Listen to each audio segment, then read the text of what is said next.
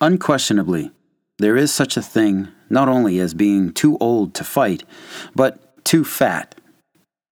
That disqualification is the more serious if the fat is above the collar. Lieutenant General Hunter Liggett, 1st Army, AEF, commanding.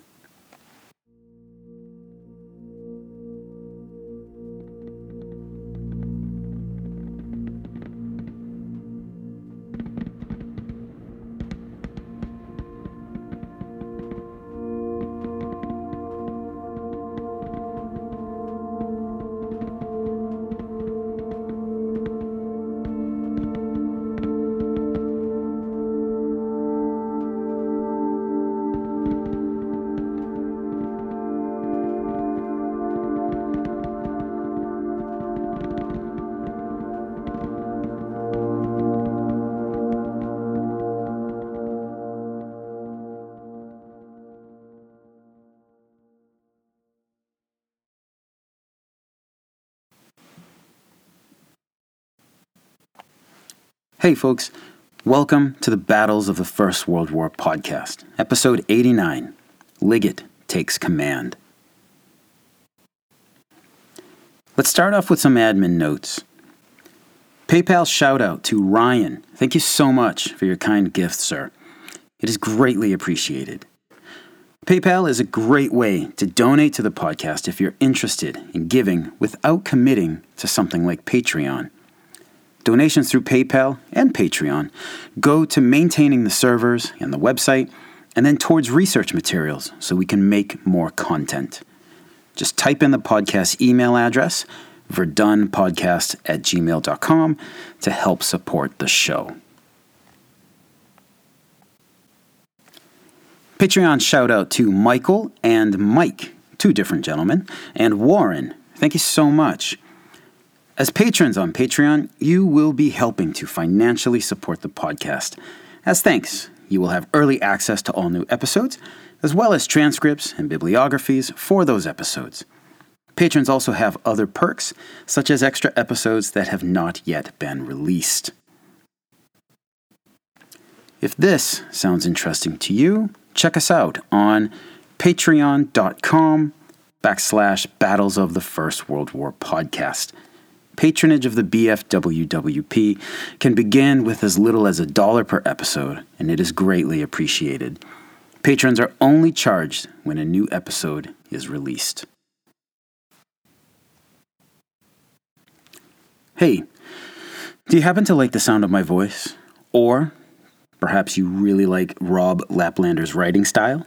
Well, you're in luck because these two things have come together to create the audio version of Rob's book, Finding the Lost Battalion Beyond the Rumors, Myths, and Legends of America's Famous World War I Epic.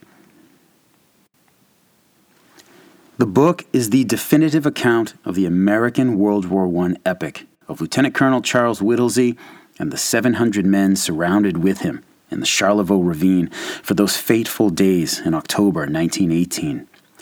It's broken up by chapters in podcast format, and you will have almost 36 hours of listening time ahead of you. The audiobook can be gifted as well, and you can even set the delivery date. So if a special someone's birthday is coming up, you can have it delivered on their day. I mean, let's not forget Valentine's Day either. Get that special someone, the defining story of America's experience in World War I.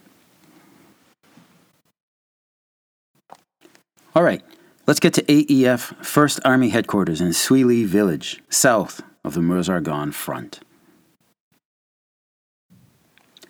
As we have discussed in previous episodes, AEF Commander in Chief General John J. Pershing passed command of the 1st Army to then 1st Corps Commander Lieutenant General Hunter Liggett. For Pershing to give up command was a hard thing to do, as he was a commander given to micromanaging everything under him. For someone to be found worthy of succeeding Blackjack, that someone had to be an outstanding individual. Hunter Liggett was 61 in October of 1918. He was a big guy, described as stout in his army physicals, as he stood at over six feet and weighed over 200 pounds. I'm not sure about y'all, but I'm personally 5'10 and weigh a good mm, 200 my own self, so this just sounds downright mean and too harsh for my own tastes. I mean, come on, man, give a brother a break, yeah? Anyway, it was Liggett's age and appearance that almost got him relieved and sent back to the U.S. Pershing wanted young, fit, and aggressive commanders who would ask how high when he ordered them to jump. But Liggett survived and was eventually promoted precisely because of his opening quote What fat he had did not extend above his collar.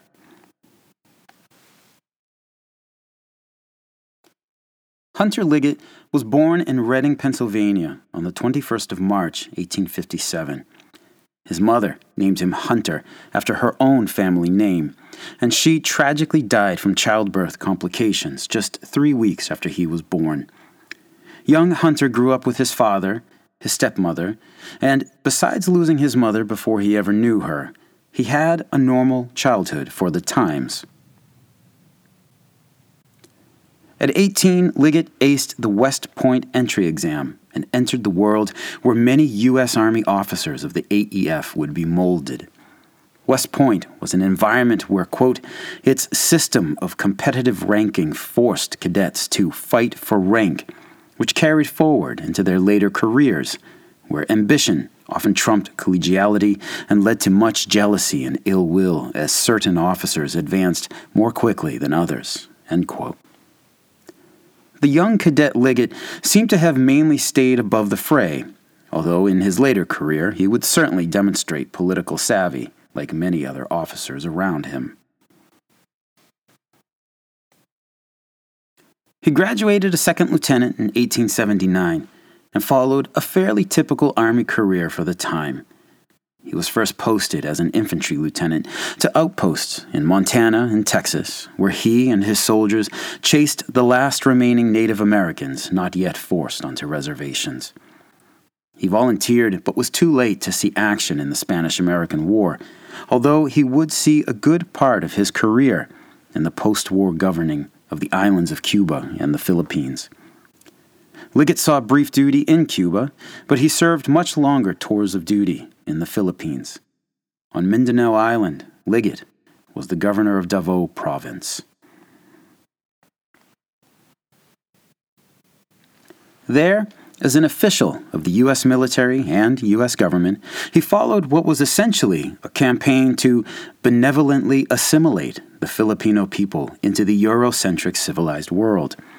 It was really a counterinsurgency strategy against Moro insurgents.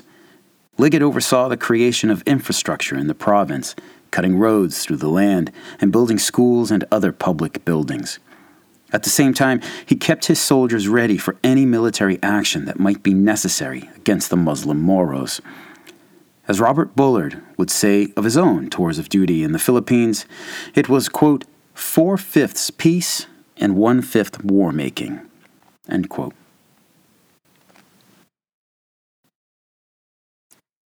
In these decades of service, Liggett rose through the ranks slowly, and he alternated between line units and staff positions as the Army dictated.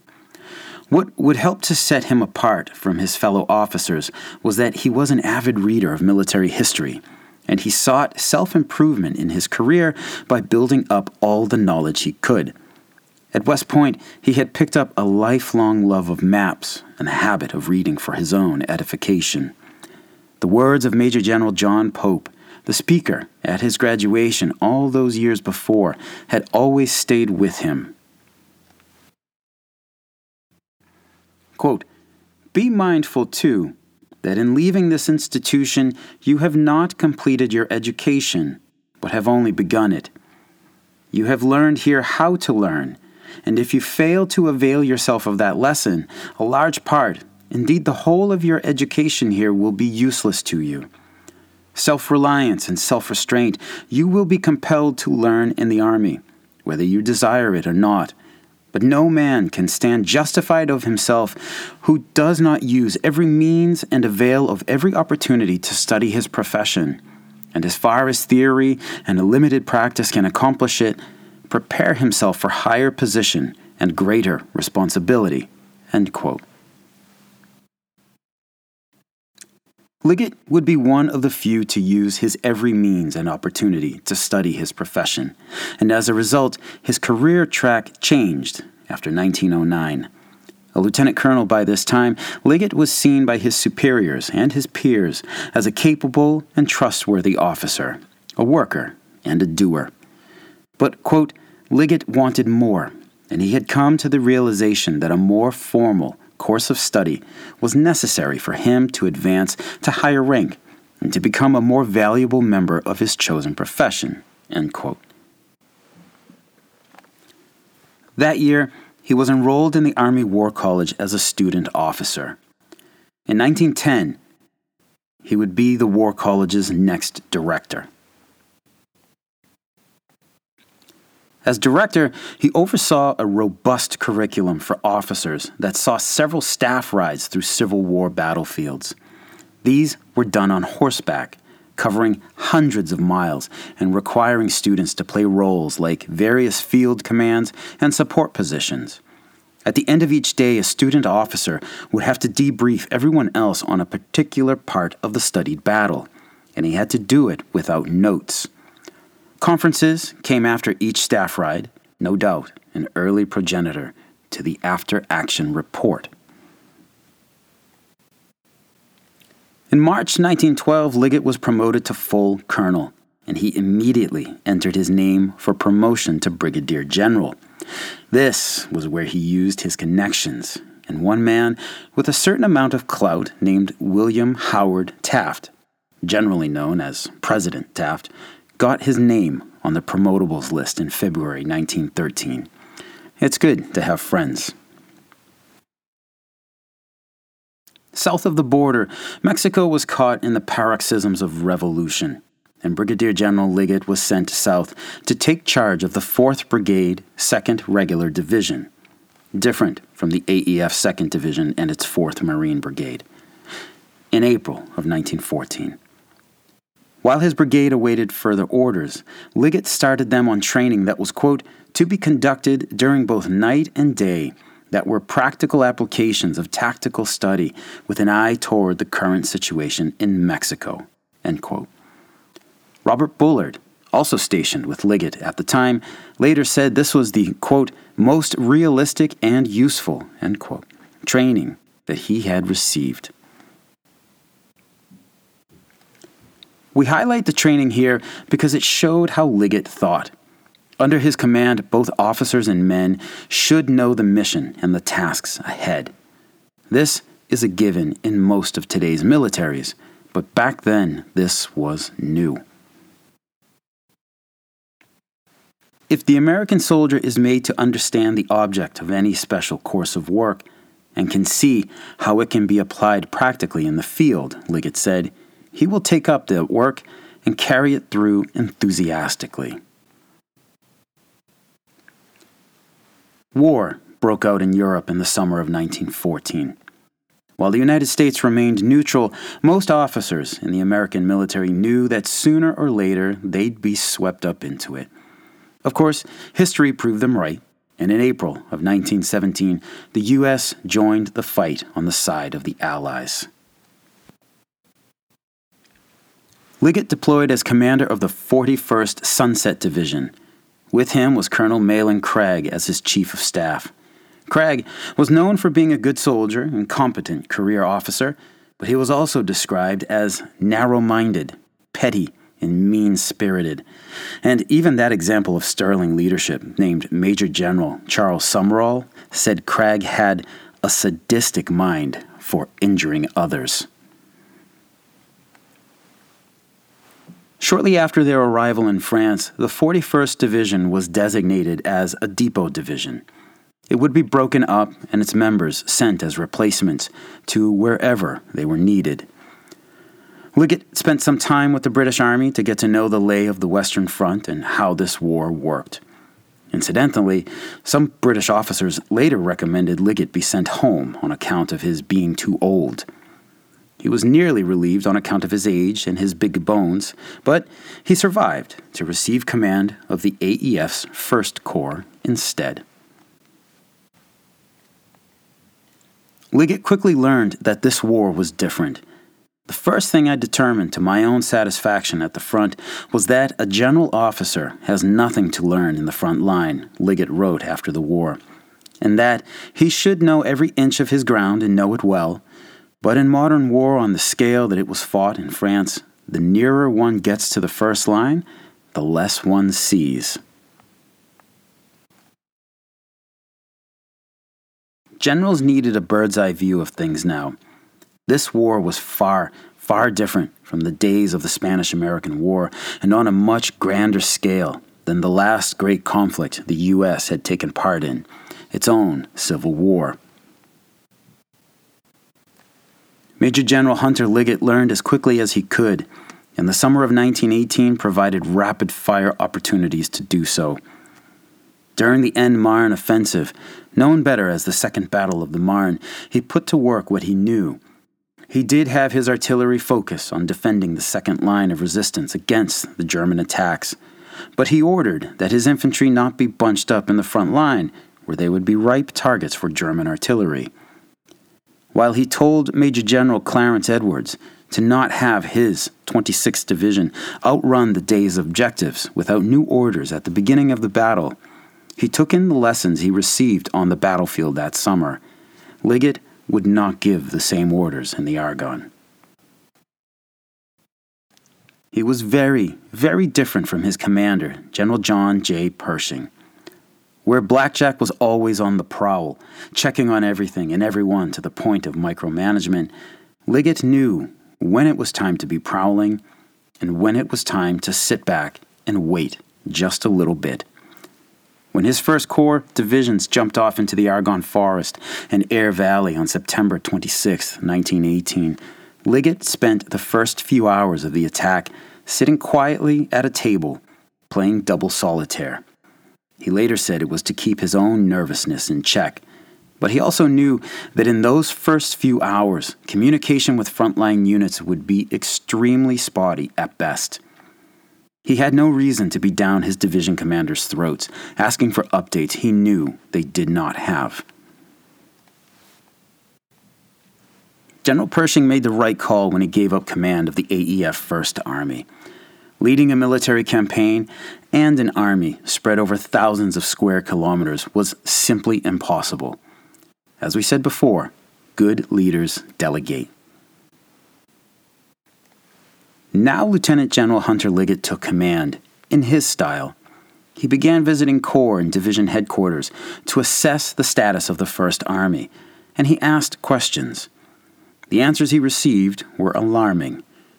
Upon officially taking command on October 16th, Liggett went to work without fuss or fanfare. What he found was an exhausted and depleted field army, hemorrhaging men and running on hardtack and hope. The number and size of problems facing Liggett were of such magnitude that it is a testament to his internal fortitude that he recognized them and sought to tackle them head on as well as he possibly could. The Army's divisions in the Meuse were bled out and worn out Thousands of American doughboys were being killed and wounded every day in the relentless grind of combat. Thousands more were being scythed down by dysentery and a growing flu epidemic. On top of this, thousands more were simply disappearing from the ranks. More on this in a bit. The problems began all the way back in the United States and in reality, the AEF was a victim of circumstances. In the spring and summer of 1918, the decision had been made amongst the Allies to get as many American troops as possible into France. Once here, the French could help supply artillery, tanks, squad automatic weapons, and the ammunition to go with it all. What the Allies needed were men, or, more brutally, bodies. bodies to throw into the fight and tip the scales in the Allies' favor. The U.S. had already been woefully ill prepared for the Great War when they joined it in April of 1917. A year and a half later, the American military had grown by nearly 18 times as the young nation harnessed its untapped manpower for the European War. Things were happening, but things were chaotic as well. It was the nature of the beast. Training was already insufficient for those officers and men in the military before war was declared, and for those inducted in the first months afterwards. With the accelerated pace of deployments to France in 1918, training in U.S. military camps became ever more rudimentary and rushed. Raw doughboys would reach the front lines in October 1918, having hardly fired a shot from their rifles. Many got to the Meuse never having thrown a grenade or, more ominously, never having put on a protective mask. Officers, especially junior ones like the lieutenants and captains, received some leadership training, but not enough on battlefield tactics. We spoke in the last episode on General Pershing's concept that the AEF would be an offensive army engaging in open warfare with the enemy using fire and maneuver against the German army to destroy it. American junior officers were not unwilling to lead, as Timothy Nenninger wrote in an article titled Tactical Dysfunction in the AEF, 1917 through 1918, quote, The quantity and quality of manpower from which the Army drew its small unit leadership was generally adequate possibly of even higher quality than was available to it during World War II. Nenninger then quoted an inspector general who labeled American officers as gallant and brave. But lessons like flanking machine gun nests with quote unquote gangs and keeping artillery within range of its advancing infantry were lessons bought with rivers of blood in the spring and summer of 1918. At this time, the American military machine also didn't put as much responsibility on non commissioned officers. So, squad leaders and platoon sergeants weren't always the professionals they are today. These NCOs often left critical gaps in the leadership chain when an officer went down. Officers faced other issues as well. Due to the rapid and shifting nature of the war, heavy casualties, and Pershing's ever present threat to relieve commanders who didn't show enough aggression on the battlefield, officers were always on the move. Many were pulled away to attend service schools just as they were settling into their platoons or companies. Bonds of leadership and camaraderie were unable to form due to officers being constantly shuffled around. Losses took a toll, too. As we saw with the Lost Battalion episodes, by the end of the fight in the Charlevaux Ravine, the remnants of the 308th Infantry Regiment were commanded by a captain. John Lewis Barkley, our one man army from several episodes ago, noticed that officers came and went rapidly. Officers, he wrote, were like passing shadows to us now. It hardly paid to try to get acquainted with them. The Army sent its people where they were needed, of course, but one wonders if there could have been a better way. As we saw with Second Lieutenant Joe Lawrence, he was selected to be an officer. Having come originally from the 30th Division, he was sent over to the Meuse front to join the ranks of the 29th Division, a completely different unit that he had zero connections with. Again, needs must but it was likely that the 30th Division was in need of officers at the time as well.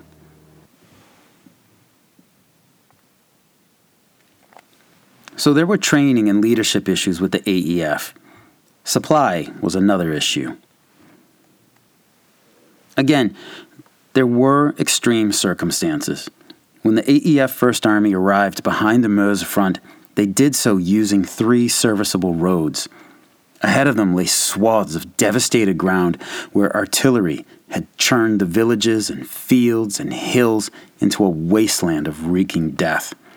Then it rained, turning everything into seas of mud. Once the Meuse-Argonne push began, we saw how those pitifully few roads were snarled with terrible traffic. Guns were unable to move forward with their divisions. Wounded men could not be evacuated and so died in the hundreds, and supplies could not reach the front. Doughboys frequently went hungry in the field. Struggling leadership Poor training and poor supplies were already enough to prepare a new doughboy for failure. But now, send him into the swirling chaos of combat in the fog enshrouded hills and valleys of the Meuse, with artillery shells and German bullets screaming toward him from what seemed like every direction.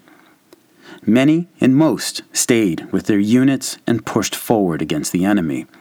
Others became lost in the fog and chaos despite their best intentions. Private Milton Swenningson of the 138th Infantry Regiment, 35th Division, wrote I guess the officers knew the plan, but privates were given no such information. Swenningson was separated from his unit, and it caused him no small amount of fear. What to do, he recalled, it did not make sense to me to start attacking alone. This was not a one man war. I knew that there were no soldiers anywhere I could see, so I guess I started for the rear. Somewhere that morning, there had been a rumor that we were about to be relieved. That may have influenced me to head back. Others simply became stragglers. Some deserted their posts out of fear, while others, quite honestly, went in search of food for themselves and their buddies. On October 9th, over 100 doughboys from the 78th Division showed up in the 82nd Division's rear areas. These men admitted that they had left their areas without leave to do so, but they added that their officers had made no moves to procure more food for them. Many of the men said they had last eaten on the 7th, two days prior and others said it had been even longer than that for them.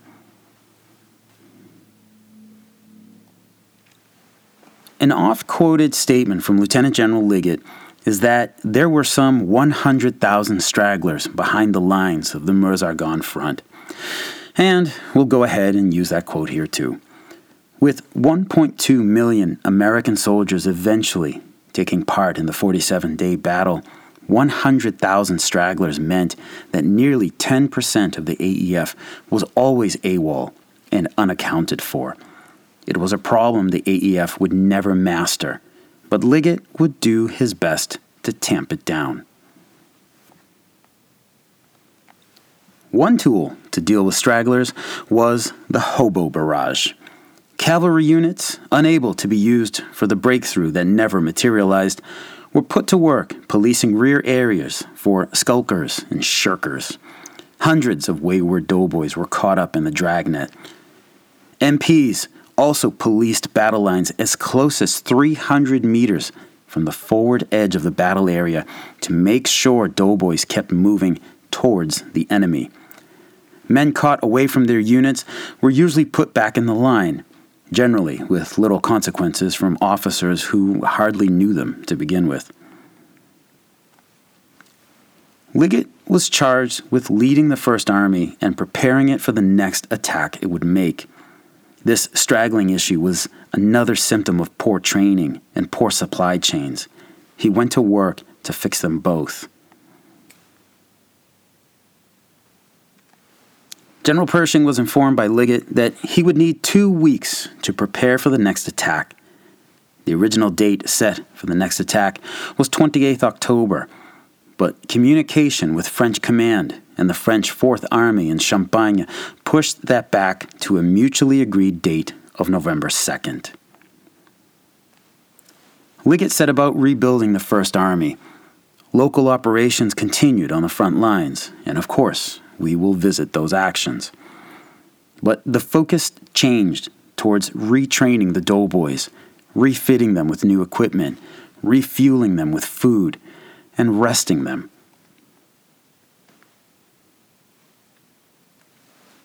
Pershing had practically run the AEF into the ground in the three previous weeks. The Germans needed to be attacked constantly, and the lines had ground forward, but it had come at an extremely heavy cost. Pershing was unable to keep from coming around to 1st Army HQ and, you know, what's going on, HL? He just couldn't let things go. This was where the micromanaging came up against the more stolid disposition of the new Army commander. Liggett brushed it aside gently at first by saying, Give First Army a directive, and I will do all that is humanly possible to carry it out. Pershing didn't get the message, and he continued coming around and getting into the details of Liggett's daily planning. The new First Army commander tolerated it until he hit his limit, and then he had to firmly tell Blackjack to back off. Go away and forget it, Liggett told Pershing. Blackjack did indeed back off after that. It wasn't like Hunter Liggett was sitting around.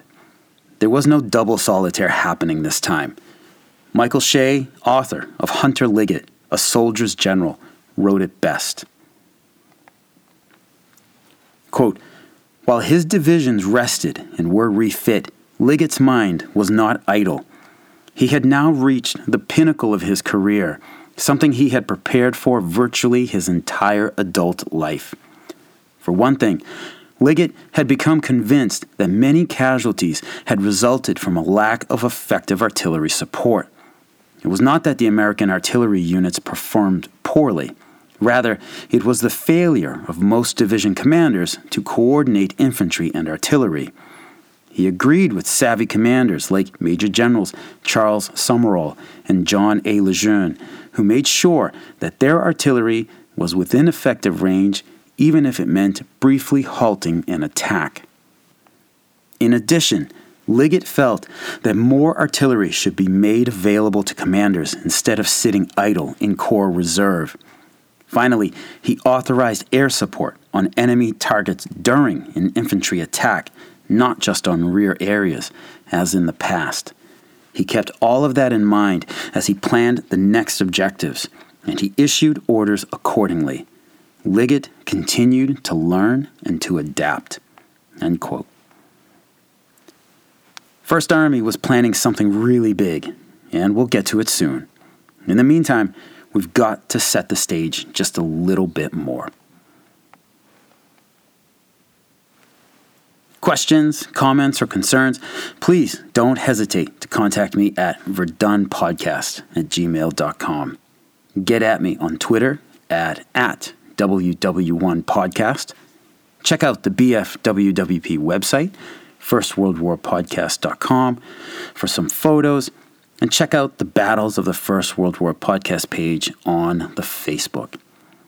Thank you so much for listening. Talk to you again soon. Take care.